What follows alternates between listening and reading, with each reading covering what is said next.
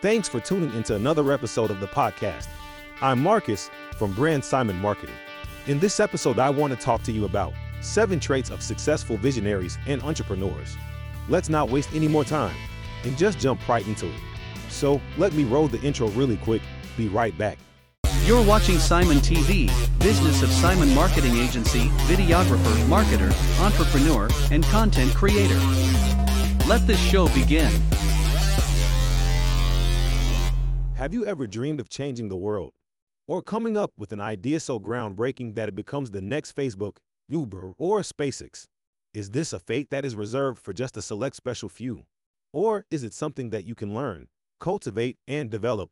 In this short report, we'll look at seven traits that define a successful visionary and entrepreneur, and look at what you can do to emulate that success and to potentially become the next Mark Zuckerberg or Elon Musk. I can't guarantee that it will happen, but if you develop these traits, then you're in with a better shot. Trait 1. They talk about their ideas. A lot of wannabe entrepreneurs will spend too long jealously and secretively protecting their ideas. They are afraid their ideas will get shot down by people when they talk about them. They're afraid people will steal them, and they generally end up not telling anyone about them as a result. This is a mistake as we'll see as there are huge benefits to talking to people about your idea. In his great TED Talk, Where Good Ideas Come From, Speaker Steven Johnson describes an alternative narrative for where we get our best ideas from. Rather than striking us from the blue and causing us to jump up and shout Eureka, Johnson suggests that most good ideas take a while to gestate and don't arrive fully formed. The best way to have a great idea then is to mull over a problem for an extended period of time. Write it down when you have the germination of something that could work and then keep returning to it and iterating upon it. Better yet, try speaking with other people.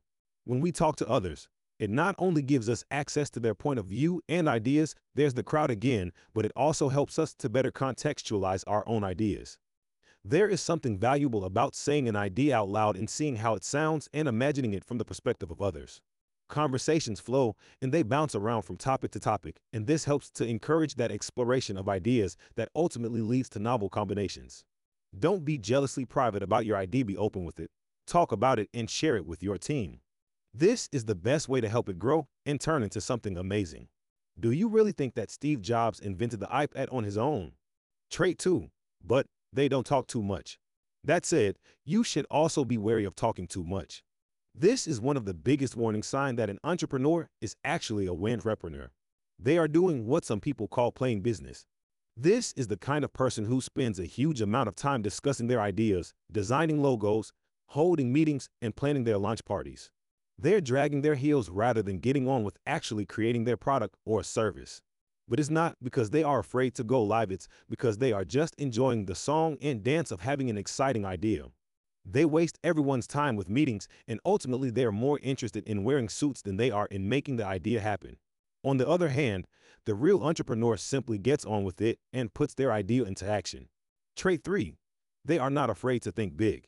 Too many people think that they can't tame big with their business ideas.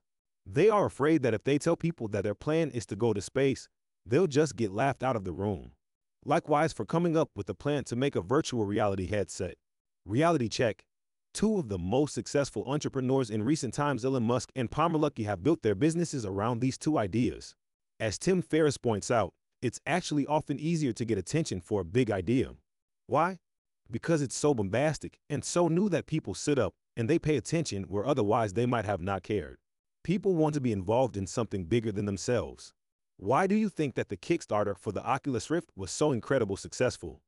Finally, consider a technique that I often use when trying to come up with new ideas for apps, services, and products. I call it the step back technique, and the idea is that you are always taking one step back from what it is you want to accomplish. In other words, you come up with an idea for something you want to invent that could change the world, and you hold nothing back. You imagine what the product or service you'd be most excited for would be in a perfect future. And then, from there, you ask yourself how you could make that possible. Chances are that it won't be possible. A phone that never runs out of power. Not possible. A projector like the one used in Star Wars. Not possible. But then you ask what is possible and what could come the closest to emulating the same effects. In the former example, you have something like a solar-powered phone charger case. Or perhaps you could take something like the excellent Crane iPhone case that showed up on iOS. This is a phone case that allows you to recharge the battery by turning a crank by hand to generate kinetic energy. For the hologram, the answer would be something like Microsoft's highly exciting forthcoming HoloLens. This type of thinking forces you to overcome limitations and to get inventive and can lead to real innovation. By thinking big, you can come up with ideas that other people haven't even entertained, and you can make real breakthroughs as a result. Let's consider Elon Musk. Here's a guy whose end game is to colonize Mars and to rid the planet of its reliance on fossil fuels. Not exactly modest aims, but it seems to be working for the guy. Trait 4. They know when to work with others. Speaking of Elon Musk and his big ideas, this is a perfect example of how having a big idea can generate excitement and help you to make a splash. Because when Musk came up with the notion of SpaceX, he had no clout behind his name and no prior experience. How would this nobody gain serious interest in his competition to develop a spacecraft? He didn't even have the money to put behind the idea. The solution was simple. He found serious people within the industry that would give the presentation with him. He found ambassadors that lent his idea credibility, and that was enough to ensure that backers would cough up the prize money. This is an example of an entrepreneur recognizing their own limitations and knowing how to get around them by working with others. Likewise, you should also think of all the other ways that you can get around your own limitations with the help of others. Don't know how to program your website or app? Hire someone. Not a great graphic designer, Hire someone. Trying to do everything yourself is a big mistake as it will not only waste your time, but also result in a less high quality product than if you had used professionals. Know when to work with others and don't try and do everything yourself. Trait 5. They take precautions. Many people think that it requires a lot of guts and risk taking to be an entrepreneur. This is true to an extent, but it doesn't mean you should be reckless. In fact, a good entrepreneur will always have contingencies and backup plans to mitigate risk. One way to do this, for example, is to be less of a perfectionist and to keep the cost of developing your idea to a minimum before you start profiting. This might involve creating what you would call an MVP, a minimally viable product. The aim here is to offer something that is unpolished and that has zero bells and whistles. In the case of an app or a website designed to offer a crowd-based service, this might mean that you do handle the design work yourself and settle for something relatively ugly. In the case of a product, it might mean that you quickly put together something that is cheap to make and that has no attractive packaging, etc. The reason this is a good idea is that it allows you to test and see if there's an audience for your product before you spend more time, money, and effort on it. If the MVP starts selling a little, then you know there's interest and you develop it further into some perfect. If the project doesn't work out, then you simply move on to the next one, no harm done. This way you can throw lots of paint at the wall and see what sticks become the lean startup, and don't spend too long on an idea that you haven't verified. Likewise, you aren't taking a huge risk by investing countless hours and huge amounts of money into an idea that might not work. A similar strategy is to first validate an idea, which means that you try to sell it before it is ready. If you find buyers who would have paid for the service or product, then you can invest the time necessary to make it. Then again, though, it does also take a lot of courage to be a successful entrepreneur or visionary. You need to have the resilience to fail and to get back up and the thick skin to not care when other people ask what exactly you're doing. Trait 6. They can spot opportunities. Of course, all of this would be a little moot if you didn't have an idea to sell in the first place. Now, I'm not going to say that all entrepreneurs are true innovators and visionaries.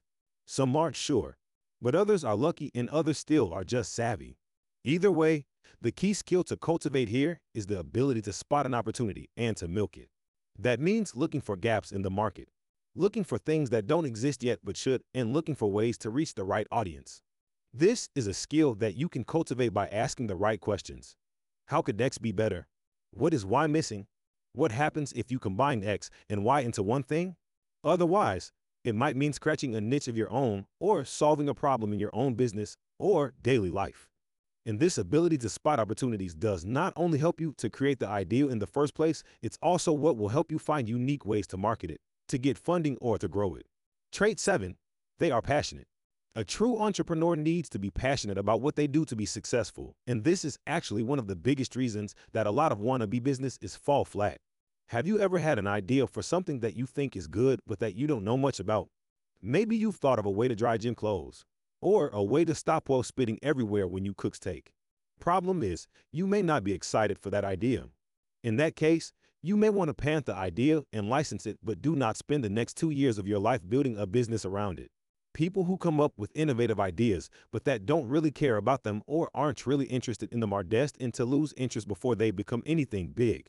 Conversely, if you're passionate about your projects, if you know how to talk the talk, and if people can tell that you really believe in what you are selling, then you'll find that it's much easier to get people behind you and to get others as excited as you are. In short, it's no good having a good idea if you aren't excited by it. Follow your passion, and that's how you change the future.